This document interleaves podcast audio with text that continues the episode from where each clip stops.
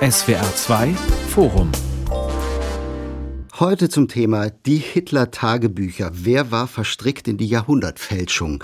Am Mikrofon Gregor Papsch. Hitlers Tagebücher entdeckt, versprach im April 1983 der Stern. Eine vermeintliche Sensation, die zum Fiasko wurde, denn das Magazin war einem Fälscher aufgesessen. Konrad Kujau, bis heute ist er der geniale Hochstapler in Helmut Dietls Komödie Stonk. Das alles ist lange her, aber jetzt wird über den Betrug neu diskutiert. Der Grund, Journalisten und Wissenschaftler haben 40 Jahre nach dem Skandal die Fake-Tagebücher erstmals komplett gelesen und sie stellen fest, Kujaus Fälschungen waren nicht nur der gezielte Versuch, Hitler reinzuwaschen, wie der Politikwissenschaftler Hajo Funke es ausdrückt, es waren auch mehr Personen in den Skandal verstrickt als bisher angenommen. Wer hatte ein Interesse an dieser Geschichtsfälschung und warum beschäftigt uns das noch heute? Darüber sprechen wir. Mit dem Historiker Professor Dr. Magnus Brechtken, stellvertretender Direktor des Instituts für Zeitgeschichte in München. John Götz ist leitender Redakteur beim Norddeutschen Rundfunk. Er hat die Recherchen angestoßen und ist Herausgeber der kritischen Edition Die echten falschen Hitler-Tagebücher, erschienen gerade im März Verlag. Und wissenschaftlich beraten hat Professor Dr. Hajo Funke. Er ist Politikwissenschaftler an der Freien Universität Berlin. Herr Götz, die erste Frage geht aber an den Journalisten. Hitlers angebliche Tagebücher sind seit 40 Jahren als Fälschung entlarvt. Was war also journalistisch dennoch so interessant, sich jetzt nochmal durch den Fake Hitler zu kämpfen, noch dazu eben durch alle 60 Bände? Naja, wenn man die, die Aufarbeitung dieses Skandals anguckt in den letzten 40 Jahren, es gibt also viele Bücher, es gibt diese bekannte Film von Dietl, es gibt auch einen Podcast oder zwei Podcasts. Das Faszinierende an eigentlich sämtlicher Arbeiten, die es bisher gegeben hat, auch die wissenschaftlichen Arbeiten, die es zu den Hitler-Tagebüchern gegeben hat, ist, dass alle eigentlich die Primärquelle nie gelesen haben.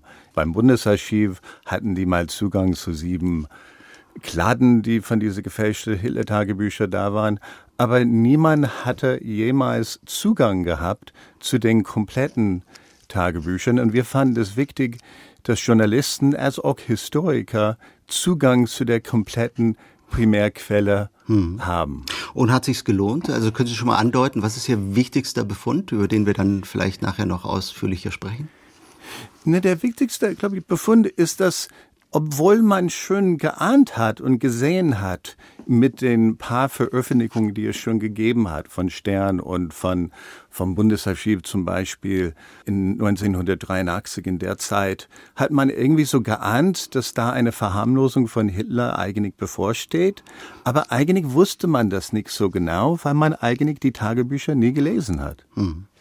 Herr Brechtgen, Sie haben die neue Gesamtveröffentlichung der Fake-Tagebücher kritisiert, haben gesagt, da wird etwas medial und wissenschaftlich aufgebauscht, was lange bekannt ist. Das ist so, ja? Genau so ist es und ich würde da Herrn Götz auch direkt widersprechen, denn alle die Dinge, die er jetzt äh, sagt, sind tatsächlich insofern korrekt, als wir seit 1983 schon eine heftige Diskussion darüber hatten, dass hier uns äh, ein Hitler-Bild verkauft werden soll, das den historischen Hitler verharmlost und nichts damit zu tun hat, was der historische Hitler war. Also es mhm. gibt keine Hitler-Tagebücher, es gibt nur Kujau-Kladden. Und Konrad, genau Kujau, ja, und Konrad Kujau genau schreibt richtig, für seine... Genau. Vielleicht lassen Sie mich einfach ausreden. Mhm. Konrad Kuja schreibt für Kunden, denen er etwas verkaufen möchte. Und entsprechend sind die Kunden daran interessiert, ein verklärtes Hitlerbild zu bekommen. Das bedient er und er bedient das äh, weil die das bestätigt wissen möchten, was sie von Hitler denken. Mhm. Dafür sind sie bereit, viel Geld zu bezahlen. Das bedient Kujau. Kurze Nachfrage, Herr Brechtken. Sie untersuchen ja bereits äh, im Auftrag des Bertelsmann-Konzerns, zu dem eben auch der Stern gehört, die Geschichte des Magazins, mhm. äh, und zwar von 1948 bis 1983. Jetzt hat der Konzern äh, gerade vor ein paar Wochen den Auftrag erweitert, ist vor die Presse getreten, gesagt, dass äh, geprüft werden soll, auch dezidiert der Umgang äh, mit den gefälschten Hitler-Tagebüchern. Wird es da jetzt nochmal spannend für Sie? Also das war Teil des ursprünglichen äh, Gesamtprojektes, äh, das ich eben von 1948 bis 1983 ganz bewusst äh, die als Spanne genommen hat, weil 1983 das Ende der Mitarbeit von Henry Nannen ist als Herausgeber und das ist bedingt durch die Kujau-Kladden und den äh, damit aufgedeckten äh, sozusagen journalistischen Skandal, der da äh, zugrunde liegt. Und deswegen äh, wurde das nochmal betont. Das ist aber generell äh, in 1948 bis 1983 ohnehin enthalten. Mhm. Herr Funke, was ist bekannt? Was ist neu? Sie haben die Recherchen ja wissenschaftlich begleitet. Äh, was wissen wir dank der neuen Untersuchungen, das wir bisher nicht wussten? Also wir wissen vor allem das Ausmaß der Leugnung äh, der Kujau-Kladden, der Leugnung des Holocaust äh, durch eben den Kujau-Hitler, der Relativierung äh, dessen, dass Hitler auch für den Krieg verantwortlich sei. Das heißt tatsächlich eine komplette Verkehrung des historischen Hitlers und das für ein 1,8 Millionen Publikum präsentiert am 25. April 1983 unter dem Herausgeber Henry Nunn und der schon angeführten äh, Chefredaktion. Und das ist äh, der öffentliche Skandal gewesen damals, ohne dass wir genau wussten, in welchem Umfang diese Holocaustleugnung und der gütige Hitler präsentiert worden ist. Und das macht den Sinn der Veröffentlichung März Verlag aus so dass auch der Stern äh, sich hoffentlich dann äh, veranlasst sieht, darüber nochmal ausdrücklich nachzudenken und zu sagen, was in diesen 40 Jahren hätte schon längst formuliert werden müssen, nämlich auf was im Einzelnen man hereingefallen ist oder es bewusst zugelassen hat, nämlich um das damalige Magazin, die damalige Magazinausgabe zu zitieren, da steht von Seiten des Herausgebers äh, zugelassen, die Geschichte des Dritten Reiches wird in großen Teilen neu geschrieben werden müssen. Wenn das 1,8 Millionen und mehr Leser damals gelesen haben, dann reicht eine wissenschaftliche Bearbeitung im engen Kreis nicht aus. Da ist es wichtig, und ich hoffe, das geschieht jetzt, und ich freue mich darauf, dass das im größeren Umfang kritisiert wird und aufgearbeitet wird. Äh, aber das Gute, daran, ist, das hm. Gute daran ist, dass äh, durch die NDR-Sendung von Ende Februar über 2,5 Millionen Menschen das haben sehen können und miterkennen und beurteilen können. Es geht um eine breite öffentliche Aufklärung. Und insofern ist es gerechtfertigt, dass man das tut. Herr Brechten möchte etwas sagen. Hm? Ja, äh, ich kann da nur äh, stöhnen, ehrlich gesagt, äh, über so viel ähm, Vermessenheit, denn diese Art von Wissen wurde schon seinerzeit unmittelbar mit dem Skandal verbreitet. Niemand ist so blamiert worden wie die Sternredaktion 1983. Niemand hatte diese Folgen zu tragen wie die damals Verantwortlichen, vor allem Herr Koch, Felix Schmidt, äh, Heidemann, Kujau. Heidemann ist äh, vor Gericht gestellt worden, war vier Jahre, acht, äh, acht Monate im Gefängnis etc. All das konnte eine Millionenöffentlichkeit, nicht nur 1,8 Millionen Leute, die den Stern gekauft oder gelesen haben, wahrnehmen, sondern viele, viele Millionen haben das seinerzeit schon diskutiert und niemand hat sich so blamiert wie der Stern damals. All das, was in den Kujau-Kladden steht, ist äh, wissenschaftlich bekannt geworden durch die exemplarische Analyse äh, des Bundesarchivs und das ist auch weitgehend kommuniziert worden. Das Ganze funktioniert ja nur, wenn man davon ausgeht, dass es überhaupt eine Chance gegeben hätte, dass diese Fälschung nicht erkannt worden wäre. In dem Moment, wo diese Texte öffentlich wurden, war ganz klar, dass sie als Fälschung sofort identifiziert werden konnten. Es hat ganz, ganze zwei Wochen gedauert für die inhaltliche und für die Materialprüfung. Mhm. Und das ist seit 40 Jahren vollständig bekannt. Mhm. Herr das Götz Faszinierende ist, ja? dass die Bücher, die, die viele Bücher, die zu dem Thema ähm, geschrieben worden sind und diese Spielfilm und diese Podcast, alle keinen Zugang hatten zu den Tagebüchern. Und eigentlich, wenn man sieht, gerade das Hauptthema der Tagebücher, die, Re die Rehabilitierung von Adolf Hitler, die Verharmlosung von Hitler, ist eben nicht in dieser Robert Harris Buch und wie die, also diese Peter äh, Ferdinand Kochbuch und was es da alles für Bücher ja. gibt. Gerade das Thema die Verharmlosung kommt nicht vor. Die Schauen Ver Sie mal in Stonk zum Beispiel, was ja. glaube ich der absolut bedeutendste Werk, was sozusagen zu der Skandal der Hitler-Tagebücher stattfand, oder diesem Podcast, die Stern gemacht hat, da kommt die Verharmlosung von Hitler nicht vor. Wir sprechen das ist über da, Konrad wo Sie recht Kujau. haben, wo, wo, also wo Sie recht haben, ist das natürlich, dass es da ein wissenschaftlicher Analyse gegeben hat vom Bundesarchiv, gegründet auf sieben Kladen von 60. Also wir fanden das wichtig und ich finde eigentlich Sie als Wissenschaftler müssen das eigentlich auch positiv finden, dass man die Primärquelle liest. Ja, die Primärquelle für Konrad Kujau. Sie können damit eine Kujau-Biografie schreiben und etwas schreiben über die Analyse, wie Konrad Kujau für seinen Markt gearbeitet hat. Nee, nee, da haben Das Sie genau ist- richtig. Es geht um, ist es geht um, es geht nur um Kujau. Ku- Das ist Genau, es Kujaus Hitler. Und Nee, es geht, es geht nicht um den natürlich nicht um- Hitler. Richtig, es, es geht überhaupt nicht um die Zeit, da haben Sie völlig recht, zwischen 33 und 45. Es geht um die Bundesrepublik Deutschland 83, wo einer der bedeutendsten Verlage des Landes bereit war, das zu glauben. Weil er glaubte, dass, echt, dass es echt sei, weil nur wenige und nicht der Verlag. Sie müssen, Das ist genau der Punkt. Es sind ein paar Leute, die in einem Tunnel leben. Die leben von Ende der 70er Jahre bis zum 6. Mai 1983 in einem Tunnel. Und die sind davon über, das sind Kujau, der der Auslöser ist, und das ist vor allem beim Verlag Gerd Heidemann, Wilfried äh, Sorge und äh, Thomas Walde in erster Linie, die auch bereit sind, dafür dann äh, sehr viel Geld zu bezahlen. Das sind die, die das glauben. Und die lassen niemanden von außen das, was sie vor sich liegen haben, kritisch analysieren. Und das ist das eigentliche Problem. Das und in dem Moment, in dem es wahr. Also, Doch. also nur, dass Sie das wissen. Also es ist ganz wichtig, dass der Felix Schmidt ein Tagebuch, seine Tagebucherfahrung da geschrieben hat. Der war einer der Chefredakteure. Ja, klar. Und als er der finale Textversion äh, machen musste, musste er irgendwie checken, stimmt das mit dieser, die Geschichte des Genau. Dritten Reiches muss zum großen Teil umgeschrieben werden. Und da würde ihm erzählt, also von Kollegen, also in der Leitung von Stern, nein, Hitler wusste nicht von den Ausmaß des Holocaust. Nein, Und deswegen, äh, so- das, das steht da in sein, in sein Tagebuch drin. Ja, in seinem Tagebuch steht drin, dass seine Kollegen, die sich mit diesem Thema beschäftigt haben, das so bestätigten. Heidemann, Ja. äh, Peter Koch etc. Das, ist, das sind fünf, sechs Leute, die sich damit beschäftigt haben. Das Ganze wurde nie in Gänze analysiert. Bevor man das veröffentlicht hat, hat das Bundesarchiv genau drei Blätter zur Analyse bekommen und hat nicht erfahren, dass es sich um angebliche Hitler-Tagebücher handelt. So, das, das, das freut mich sehr, dass Sie so äh, emsig miteinander diskutieren. Ich möchte dennoch Herrn Funke auch wieder mit ins äh, Boot holen. Herr Funke, Sie haben ja vorhin ein gutes Stichwort schon genannt, das breitere Publikum.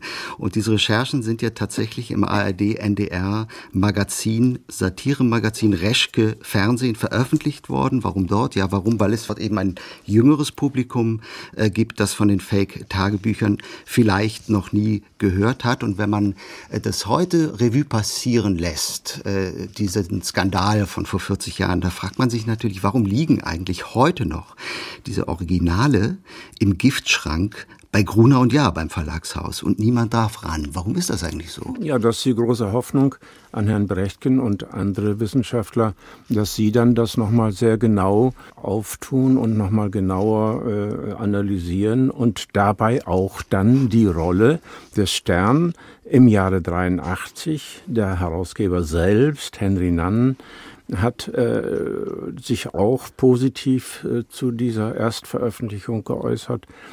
Und dabei dann die Geschichte von Henry Nunn und dem Stern seit 48 oder von mir aus auch von Henry Nunn während des Nationalsozialismus als Propagandachef mit hineinnimmt, um so einen kritischen, einen selbstkritischen Blick auf den Stern werfen zu können. Das wäre die Funktion, jedenfalls eine Funktion äh, der Wissenschaft. Zum anderen 27 Prozent haben neun, noch Jahre danach in Deutschland Hitler mh, ohne Krieg und Judenverfolgung einen großen Staatsmann genannt, nach, der, nach einer Mnet-Institutsumfrage aus dem Jahr 1992, 27 Prozent. Das heißt, es kann nur darum gehen, dass man das, was man wissenschaftlich erkannt hat, sozusagen erstens sauber präsentiert durch Empirie und zum anderen öffentlich breit diskutiert. Und insofern bin ich dankbar, dass der NDR das gemacht hat. Also, Herr Götz, das müssen wir noch mal ganz kurz aufklären, wirklich nur ganz kurz. Es ist ja äh, ein vermeintlicher Widerspruch, äh, da liegen die Originale im Giftschrank, aber Sie sind ja trotzdem drangekommen. Ne? Wie haben Sie das gemacht?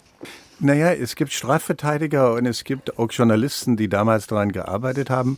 Und da kamen, also da sind äh, Kopien von den Tagebüchern drin. Also in den Nachlass oder Vorlass von, von Strafverteidiger oder Historiker.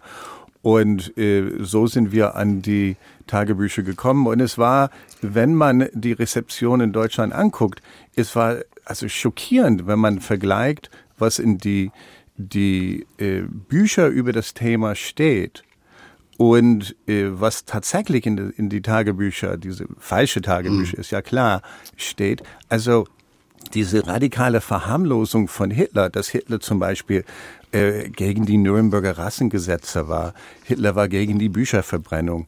Hit, also, und Hitler wusste nicht vom Holocaust. Also, das, also gerade stand nicht in der Rezeption bis jetzt. Äh, Im Gegenteil, es ist genau das passiert, äh, was Sie jetzt einfordern. Damals hat man gesagt, kann das denn überhaupt so sein? Und man hat sofort festgestellt, nein, es kann nicht sein. Und deswegen hat man innerhalb von zwei Wochen genau diese Ergebnisse gehabt. Es hat niemand, nee, das war die, auf die Tinte Öff und das Papier ist der Grund, warum das als nein, Fälschung das ist hergestellt falsch. wurde. Das ist eben so, genau so das. Ist das. So ist das entlarvt damals. Nein, das ist eben genau nicht richtig, sondern das ist nicht nur die Tinte und das Papier, sondern es ist auch die inhaltliche Analyse. Und genau das, das kam später. Nein, die kam gleichzeitig.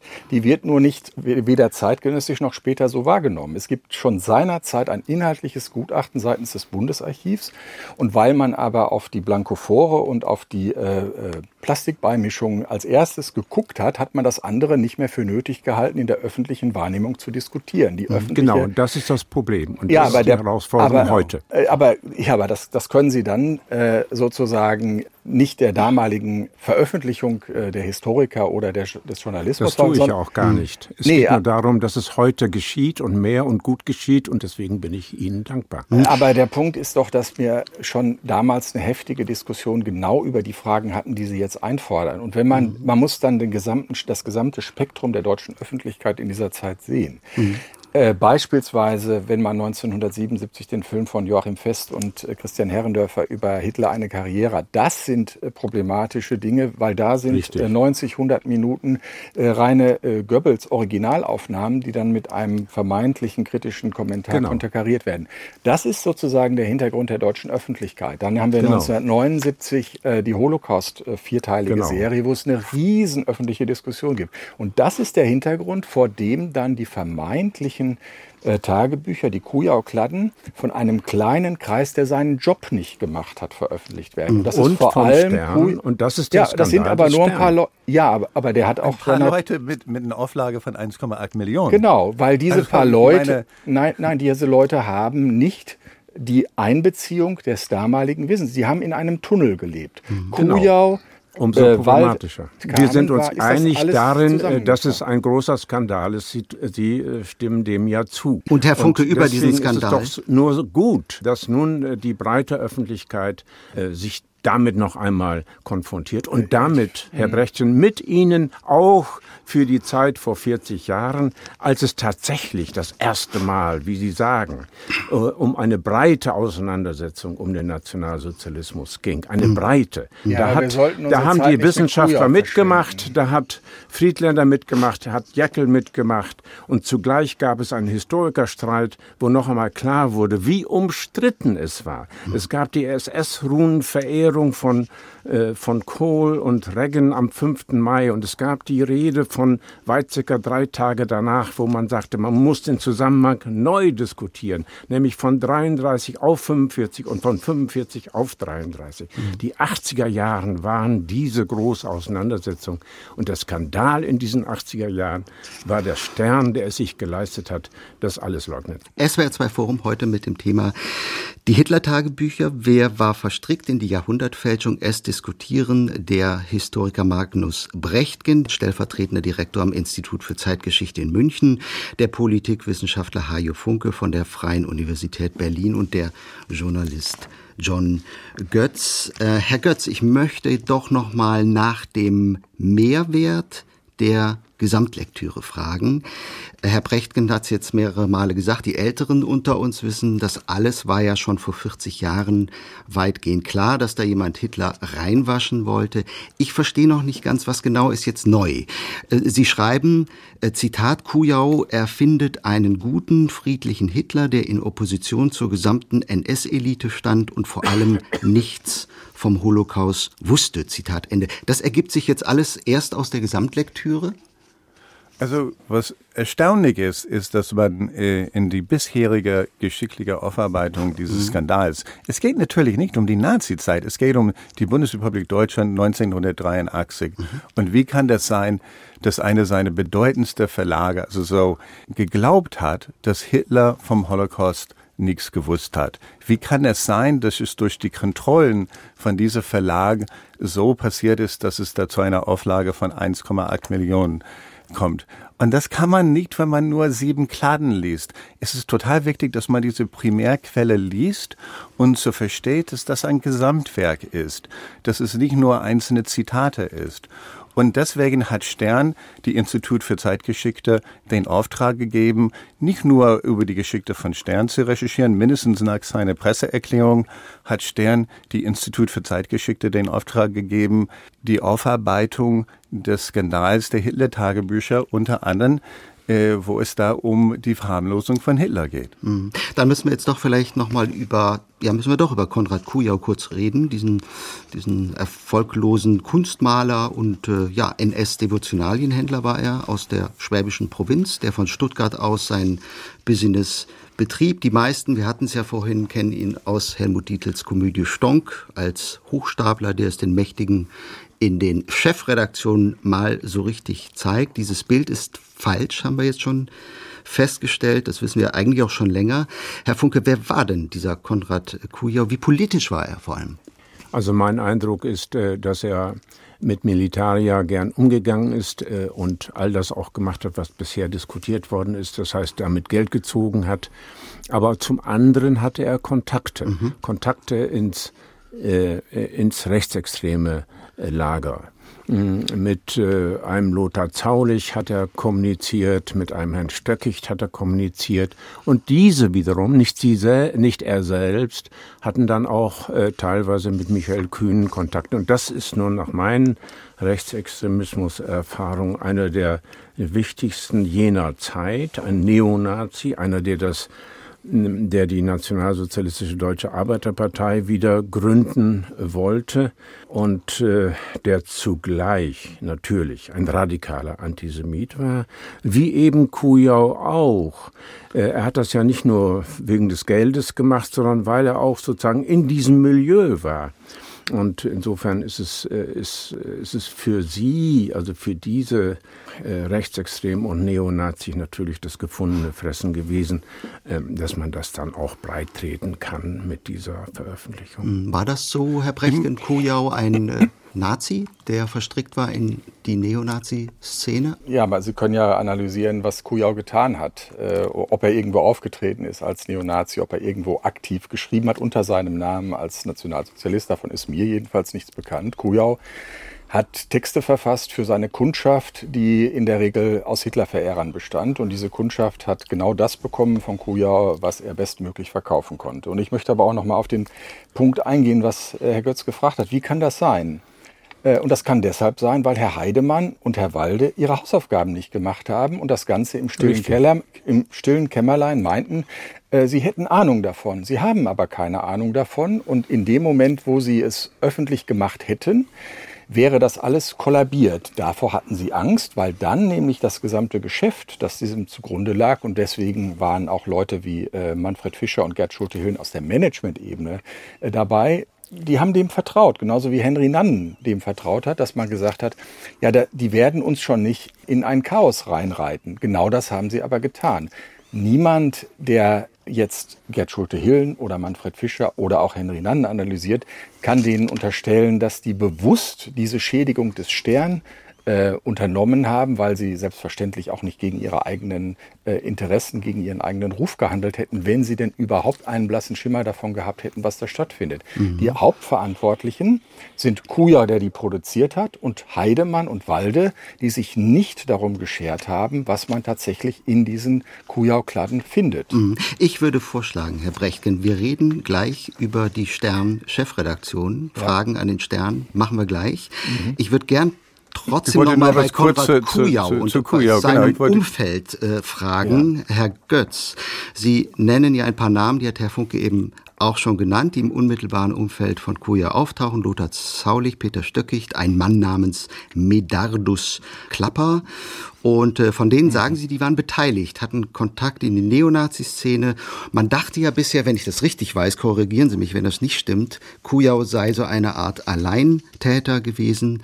Aber jetzt sagen Sie im Grunde genommen, der war Teil eines Neonazi-Komplotts, waren also die Kujau-Kladden, die gefälschten Tagebücher ein Gemeinschaftswerk von Neonazis? Eine rechtsextreme Verschwörung sogar? Naja, Kujau selber hat sich als Nationalsozialist bezeichnet.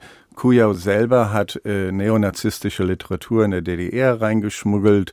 Also äh, Kujau ist mit SS-Uniform durch Stuttgart gelaufen, also nach Zeitungsberichter. Und Kujau hat sein Werkstatt sozusagen ähm, diese Fälscherwerkstatt war nicht nur mit den Tagebüchern beschäftigt. Also der ähm, eng verbundene Historiker Eberhard Jekel, der auch sozusagen, also äh, verbunden mit der Institut für Zeitgeschichte Historiker Eberhard Jekel, ähm, ist auch äh, eingefallen in die Fälschungen von Kujau.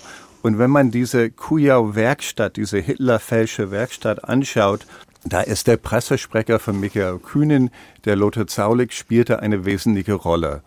Also das Interessante, wenn man die Fälschungen anguckt, was der Eberhard Jekel ähm, veröffentlicht hat, die von Kujau kam, die sind durchaus übelst antisemitisch, wenn man so genau guckt, welche Texte er von Kujau bekommen hat. Und es ist interessant, dass eben, also man hat so den Eindruck, na ja, der Markt war einfach so, dass man Hitler verharmlosen wollte. Aber Kujau hat eigentlich auch übelst antisemitische Hitlerfälschungen gemacht. Es war mir einfach nur ein wichtiger Punkt, dass es da nicht ausschließlich immer die um die Verharmlosung ging in seiner Arbeit. Herr Brechtgen, was ich in dem Zusammenhang interessant finde, warum hat sich eigentlich genau dieses Bild vom harmlosen Gauner über Jahrzehnte gehalten, also Stonk, ja, und auch durchgesetzt, eigentlich ja bis heute. Ich kann mich nicht erinnern, dass es im Zuge des Films 1992 ist er, glaube ich, gedreht worden, eine große Diskussion gab. Wo waren denn da die Zeithistoriker, die dagegen protestiert haben? Ja, muss man die Frage stellen, äh, inwieweit dieses Kujau-Bild, das mhm. aus der Zeit äh, beschrieben wurde, also ich nenne jetzt mal wieder das Stichwort, was Sie genannt haben, Medardus Klapper und ähnliche, mhm. das ist ja in den Texten äh, beispielsweise im Buch von Manfred Bissinger oder auch bei ähm, Erich Kubi und dann auch schon im Spiegelvorabdruck ganz ausführlich alles beschrieben. Und da wurde auch das Umfeld von Konrad Kujau natürlich analysiert. Konrad Kujau hat aber als Geschäftsmann äh, gehandelt, als jemand, der mhm. einen Markt mhm. bedient. Und dieser Markt ist sozusagen das, was er da äh, anbieten kann. Und das ist also die Tatsache, dass, dass Konrad Kujau einen Fimmel hatte äh, mit Nazi-Memorabilia oder überhaupt auch mit, äh, auch mit dem Kaiserreich und mit Militaria etc.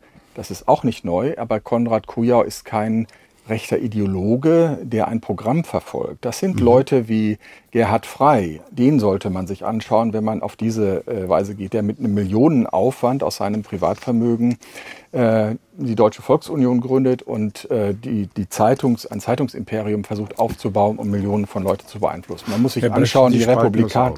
Mhm. Bitte? Sie spalten das auf. Ja, das ist aber einen Kujau, Sie können den einen Kujau nicht von dem anderen so trennen. Er hat äh, Dollaraugen, wie Sie äh, richtig äh, gesagt haben, und er hat rechte Ideologie gehabt und vertreten.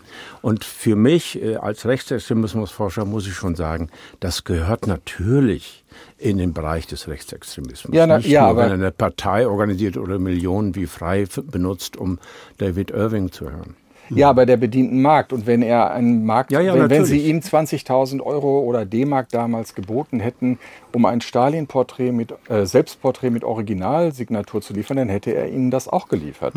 So, dann gucken wir jetzt löst ganz man entscheidenden zusammen. Ja, aber er hat es mit dem Rechtsextremismus getan. Das ja, können Sie ist nicht sein leugnen. Markt. Nee, natürlich nicht. Das leugnet ja auch niemand. Man muss nur gucken. Ich will nur gegen wo- die Spaltung. Das ist wo- nur das nein, man eine. Nein, das war beides bei Herrn wo, Kuhn. wo man Ganz ihn klar. hintut. Ja, aber Sie können ja sehen, welche Form von Politisierung er durchführt. Und wenn Sie ihn dann mit Schönhuber vergleichen oder mit Gerhard Frey vergleichen oder mit anderen vergleichen, dann da findet er nicht statt. Ja, das stimmt. Er, er war anders erfolgreich, nämlich mit dem Stern. Leider. Er war, nein, er war nicht erfolgreich, sondern Doch. diese, nein, diese Kladden sind sofort, als sie an das öffentliche Licht kamen, als Fälschung identifiziert worden. Und deswegen ist Noch es einmal. ein ganz grandioser Misserfolg. Es ist ein großer Erfolg, dass er dem Stern diese Hitler-Tagebücher zugespielt hat und der 1,8 Mil in 1,8 Millionen äh, Weise veröffentlicht worden ist. Ja, aber Ich das ist der dieses Fehler des Beispiel Stern. vor mir. Ja, ja.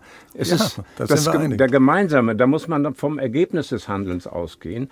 Äh, das war Kujau und Henry Nann. Und das Nein, Sie ist auch nicht Hen zusammen nein, denken. nein, man muss, also da möchte ich, ich meine, ich muss Henry Nann jetzt nicht hier in Schutz nehmen, aber Henry Doch, Nann war in dieser, na ist doch Quatsch, äh, ist in dieser Sache nicht Na, involviert. Die Verantwortung tragen Heidemann und Walde. Die haben sich nicht darum gekümmert, die Quellen zu prüfen, so wie sie das hätten tun können. Sie haben Und sich Sie sollten prüfen, ob Henry Nann so außen vor gelassen werden kann. Henry Nann hat gerade vertraut. wenn Sie, wenn Sie diesen Auftrag bekommen. Henry Nann war der Herausgeber. Henry Nann hat sich inhaltlich zu dieser Ausgabe geäußert. Ich bitte Sie. er hat Und ja, es weil er steht ge- da eigentlich in diesem Tagebuch der Tagebücher, dass Nann bei aller bedeutende Sitzungen über die Tagebücher dabei war. Also da bin ich eigentlich, also ich bin auch erstaunt, dass Sie vor Sie die wissenschaftliche Untersuchung machen, schon Ihre Schlussfolgerungen Nee, haben. man kann ja, man, wir kennen ja die Tage. Also wir wissen ja den, den, den Tagesablauf der, der damaligen Zeit. Wir wissen, ab wann wer welche Dinge gelesen hat. Das ist ja alles äh, transparent. SWR 2 Forum, auch wir, nicht nur Reschke Fernsehen, auch wir hier im Forum senden für ein breiteres Publikum. Und deswegen müssen wir ganz noch mal, ganz kurz nochmal zusammenfassen. Der Journalist und Historiker Sven Felix Kellerhoff sagt, ich glaube, da sind wir uns einig. Die Veröffentlichung der Tagebücher war gut, war sinnvoll, vielleicht sogar überfällig. Die wichtigste Frage geht aber an den Verlag Gruner und Ja, an die Chefredaktion des Stern. Wer hatte dort ein Interesse, so eine rechtsextreme Geschichtsklitterei zu verbreiten. Also die eigentliche Frage ist nicht, wie rechtsextrem war Kujau, sondern was wollte die Sternredaktion mit der Veröffentlichung Aber das ist erreichen? doch eine ganz Man muss einfache wissen, der Antwort. Stern- Einfache haben Antwort, geglaubt, Herr dass Brechen, das einfache Antwort. Die haben, Sie haben geglaubt, geglaubt, dass das, das echt stimmt. war. Ja. Der- und genau, wenn es die echt ist, dann erfüllen Sie Ihre journalistische Pflicht. Und Sie haben das nur deshalb geglaubt, weil nur ein kleiner Kreis sich damit beschäftigt hat und Sie das nicht geprüft haben. Sie haben Ihren Job nicht gemacht. Der kleine Kreis ist eigentlich gerade, was nicht stimmt. Und das ist da gerade seit diesem Tagebuch von Felix Stern über seine Arbeit, so beim Stern als Chefredakteur in der Zeit, das ist gerade eine Legende, was Stern verbreitet hat. Also, dass es ein kleiner Kreis war. Leider wissen wir heute, und das werden Sie, glaube ich, in Ihrer Untersuchung beim Institut für Zeitgeschichte auch sehen, dass der Kreis breiter war, als Stern damals behauptet hat. Trotzdem will ich noch mal nachher. Eine Person steht ja im Rampenlicht, der Name fiel oft, Redakteur Gerd Heidemann. Heute ist er 91 Jahre alt. War der einfach nur leichtgläubig und unkritisch, sprich er war ein schlechter Journalist, was man sich in der Chefetage beim Stern eigentlich nicht vorstellen möchte. Was man weiß, er hatte ein Verhältnis mit der Tochter Hermann Görings, er war ein NS-Bewunderer. Er könnte ja ein Interesse daran gehabt haben, den reingewaschenen Hitler in Umlauf zu bringen, um es mal deutlich zu formulieren. Das schließen Sie aus, Herr Brechtgen. Ich schließe das überhaupt nicht aus, sondern äh, ich stelle fest, dass Herr Heidemann alles das, was seinerzeit möglich war, nicht äh, benutzt hat, um die Inhalte der Texte zu prüfen, sondern er wollte daran glauben äh, und hat gedacht, er ist da einem großen Scoop auf der Spur. Und das hat ihn davon abgehalten, das kritisch zu prüfen. Er hätte schon seinerzeit Es gibt über 800 Reden Hitlers von 1933 bis 1945. Die hätte er mit dem Inhalt vergleichen können, auch mit dem Tagesablauf. Es gibt Hitlers Mein Kampf, es gibt die ähm, Besprechungen, Lagebesprechungen im Zweiten Weltkrieg, hätte man sich einfach angucken können. Die waren auch damals schon veröffentlicht vom Institut für Zeitgeschichte Helmut Heiber. Das hätte man alles einfach ab, hat er alles nicht getan, sondern er hat sich Dinge erzählen lassen und hat dann immer gesagt, ja, ja, ja, ja, und hat dann äh, weiter Geld gegeben für Dinge, die ihm Kujau gegeben hat und hat geglaubt, was Kujau ihm auf auftischt. Das heißt, Heidemann hat die Hauptverantwortung dafür, dass diese Dinge nicht überprüft wurden. Er hat sich einen Vertrag geben lassen von der Chefredaktion in Abstimmung mit Herrn Walde, dass er seine Quellen nicht preisgeben muss unter dieser fadenscheidigen Begründung. Müssten, es müssten damit Leute in der DDR geschützt werden. Das ist alles eine große Täuschungserzählung und er ist selbstverständlich dann äh, auch später für diese Art von Erzählung äh, vor Gericht gekommen und ist dann auch entsprechend verurteilt worden, wie Kujau auch für die äh, Fälschungen. Gerade, aber ich lese Ihnen gerne aus äh, dieser Veröffentlichung des Stern von damals vor. Anfang Oktober 39, und nun kommt es wörtlich, hatte Himmler die Weisung gegeben, in Polen keine Repressalien gegenüber der Bevölkerung durchzuführen. Diese Tagebuchnotiz, sagt der Stern, widerspricht allen bisherigen Veröffentlichungen über Hitlers Kenntnis von den Terroraktionen der SS schon in den ersten Tagen des Krieges. Wie kann das die Chefredaktion und der Herausgeber durchgehen lassen? Weil sie es geglaubt haben, weil sie gedacht, weil sie es nicht geprüft. Sie haben es, ja, sie haben es nicht geprüft. Genau. Ja, sie haben ihren Job nicht gemacht. Und Schuld genau, daran das, ist das schließt, das schließt die gesamte Chefredaktion ein. Ja, aber inkrementell. Kann man einfach ja. sagen, die haben ihren Job nicht gemacht, Herr Götz, oder gab es Nazis in den Chefetagen des Stern? Nein, die haben tatsächlich geglaubt, dass das stimmt. Mhm. Das Interessante ist, dass also gerade was Herr äh, Brettgen vorher gesagt hat, also es gab eine wichtige Quelle für Gerd Heidemann und das war die sogenannte Bormann-Gruppe. Und die, ja. der, der, der Stern Verlag hat einen Vertrag unterschrieben, also mit dieser Bormann-Gruppe, weil die der Meinung waren, dass die in direkten Kontakt war von ja. dem schon längst gestorbenen Martin Bormann. Und es ist auch so, dass dieser vermeintliche Martin Bormann immer wieder die Inhalte, was in den Ta diese gefälschte Tagebücher drin sind, bestätigt hat. Gerd Heidemann ist von beide Seiten betrogen worden. Mhm. Und weil, Nein, also, äh, darf ich dann nur so, zu Ende, ja, darf ich, darf ich nur zu Ende mhm, reden? Klar. Also, was neu, was wir entdeckt haben, was neu ist, ist, dass dieser Medardus Klapper, der Mann, der diese sogenannte Brummann-Gruppe vertreten hat, war doch in Kontakt mit Kujau. Das hat man bisher nicht gewusst. Das konnten wir dokumentarisch irgendwie das erste Mal beweisen. Und dass man sieht, dass die, dass, dass Klapper und äh, Kujau über die, die, die Summe und um das Geld diskutiert haben und wie die das aufteilen.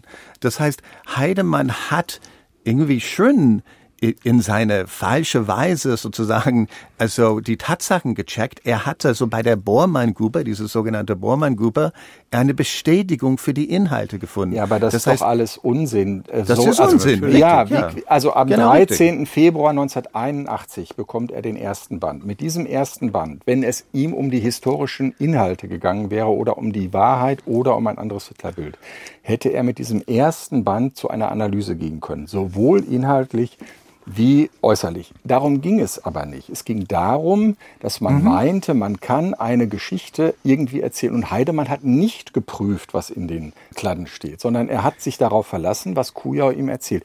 Wenn er nur genau, einmal, aber wenn man Henry Nannen anguckt, Henry Nannen der sagt, war 1981 noch nicht dabei. Nee, nee, wenn Sie die, es ist total wichtig, glaube ich, die Ermittlungsakten von den Fall anzugucken, ja. weil Henry Nunn ist dort vernommen worden von der Staatsanwaltschaft Hamburg mhm. und er erklärt, warum also man, also Heidemann und seine Version geglaubt hat, nämlich weil diese sogenannte Bormann-Gruppe die ja. Inhalte bestätigt hat. Das sagt Henry Nunn. Mhm. Ja, und woraus Sie entnehmen können, dass weder äh, Henry Nannen, noch Gerd Heidemann, noch alle anderen damit Beteiligten sich in irgendeiner Weise darum gekümmert haben, was tatsächlich äh, der Wissensstand über Hitler und Bormann ist. Im Stern genau, selbst ist, ist 1900 Ja, und den wissen wir seit 1983. SWR 2 Forum, die Hitler-Tagebücher. Wer war verstrickt in die Jahrhundertfälschung? Äh, wir müssen so ganz langsam auf die Zielgerade einbiegen. Ich möchte es nochmal etwas generalisieren. Unser Thema heute, Herr Götz, Sie sind Amerikaner, leben seit 30 Jahren in Deutschland, mit inzwischen auch deutscher Staatsbürgerschaft. Und Sie sagen, äh, die Tagebücher, das war für Sie immer so eine der, Zitat, deutschen Angelegenheiten, die Sie als Amerikaner nie verstanden haben. Ist die Debatte, die wir seit 40 Jahren führen, wie wir jetzt auch wieder führen, eine typisch deutsche? Ich fand das einfach immer erstaunlich, dass man den bedeutendsten Journalismuspreis in Deutschland nach einem Mann genannt hat, der die Herausgeber war, der Herausgeber war von der schlimmsten Fälschung der deutschen Pressegeschichte. Den Sie auch verstanden haben, wie, wie, Ja, ja, also mehrfach. Mhm. Also, mhm. aber ich finde es einfach faszinierend, dass man diese Preis nach der Herausgeber von einer Fälschung irgendwie nennt. Ja, aber da muss man doch wieder die Hauptverantwortlichkeiten zuordnen. Also der Hauptverantwortlich war der Herausgeber und die Chefredaktion. Nein, ja, die, nee, die Chefredaktion also ist verantwortlich. Ich, ich hatte ja. eben danach gefragt, wie typisch deutsch möglicherweise die Debatte ist. Das hat natürlich einen Hintergrund, wenn man nämlich beim jüngeren Publikum nachfragt, da hört man oft, ach ja, die Nazi-Zeit. Das ist so ein Boomer-Thema, nicht unseres unbedingt. Herr Götz, es kann Ihnen vielleicht nicht nur darum gehen, einen Skandal, der lange zurückliegt, nachträglich noch skandalöser erscheinen zu lassen. Was sollen wir denn heute mit den Befunden anfangen? Ne, ich glaube, dass dieser Akt 1983 eine bedeutende Akt der Holocaust-Revisionismus in der Bundesrepublik Deutschland war. Klar, das existierte zwei Wochen, ist es dann entlarvt als Fälschung. Aber in der Geschichte der Holocaust-Revisionismus in Deutschland und die Hitler-Verharmlosung ist das ein sehr wichtiger Moment. Und deswegen fand ich es wichtig, dass endlich mal Historiker Zugang bekommen, also auch Journalisten und das breite Publikum, zu der Primärquelle. Deswegen haben wir das Buch veröffentlicht. Herr Funke, kann die Geschichte der Kujau-Kladden als Lehrstück dienen über absichtliche Täuschung, falsche Gutgläubigkeit, darüber, wie mit Geschichtsverdrehung Politik gemacht werden soll und wie wenig Misstrauen dem entgegengebracht wurde oder dergleichen mehr. Was meinen Sie? Ja, in jedem Fall.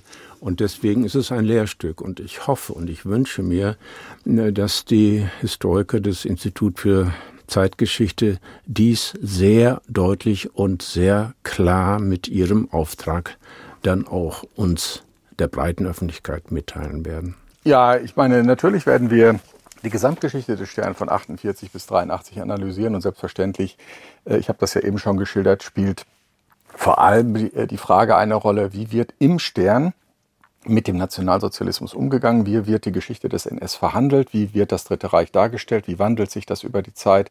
Da spielen äh, viele Journalisten eine Rolle, die schon vor 1945 auch in der deutschen Medienlandschaft tätig waren. Das gilt übrigens auch für den, äh, für den Spiegel. Das hat Lutz Hachmeister schon ausführlich beschrieben. Und da gibt es noch sehr viel Forschungsarbeit. Und der Stern ist nur ein Teil äh, davon. Und wir haben jetzt zum Glück die Möglichkeiten, das sehr intensiv zu erforschen. Das werden wir auch tun. Ich möchte aber noch was zu Herrn Götz sagen und der Frage des, des Holocaust-Revisionismus. Das ist eben genau, hat eben nicht funktioniert. Und diese These würde ja auch nur dann einen Sinn machen, wenn es zu irgendeinem Zeitpunkt die realistische Annahme gegeben hätte, dass die Kujau-Kladden hätten durchgehen können als Hitler-Tagebücher. Diesen Zeitpunkt hat es nie die gegeben. Die sind durchgegangen. Nein, die, die sind, sind nicht durchgegangen, nur die sind bei mit 1,8 Millionen Auflage in Deutschland ja, von, irgendwie Teile von davon einem, erschienen. Einem Dutzend, also das ist genau in genau der Verantwortung von einem einem Dutzend Personen, die dafür entsprechend sanktioniert worden sind, mit der öffentlichen Reputationsschädigung des Stern und mit dem Ende ihrer journalistischen Eben. Karriere. Ja. Eben. Ja, ja aber, aber das hat funktioniert. Ein, ein bedeutendes Ereignis der Holocaust-Revisionismus in der Altbundesrepublik. Nein, das ist es. Äh, das ist genau umgekehrt. Es wäre es gewesen, wenn sie echt gewesen wären. Sie waren es aber nicht, sondern sie Nein. sind sofort dekonstruiert worden. Also, unterschiedliche Sichtweisen, Meinungen. In einem Punkt sind wir uns, glaube ich, trotzdem einig. Wir könnten noch eine Stunde weiter diskutieren. Dafür bleibt leider nicht die Zeit. Wir sind am Ende dieser Sendung, die Hitler-Tagebücher, wer war verstrickt in die Jahrhundertfälschung? Das war das Thema heute im SWR2 Forum. Es diskutierten der Historiker Magnus Brechtgen, stellvertretender Direktor am Institut für Zeitgeschichte in München, der Politikwissenschaftler Hajo Funke von der Freien Universität Berlin und der Journalist John Götz. Er ist auch der Herausgeber der kritischen Edition Die echten falschen Hitler-Tagebücher, erschienen gerade im März Verlag und auch noch der Hinweis auf die ausführliche Fernsehdokumentation heute Abend um 10 vor 11 im ersten und ab sofort in der ARD Mediathek, der Hitler-Fake Geschichte einer Jahrhundertfälschung. Vielen Dank hier in die Runde fürs muntere Diskutieren und danke Ihnen allen fürs Zuhören. Mein Name ist Gregor Papsch.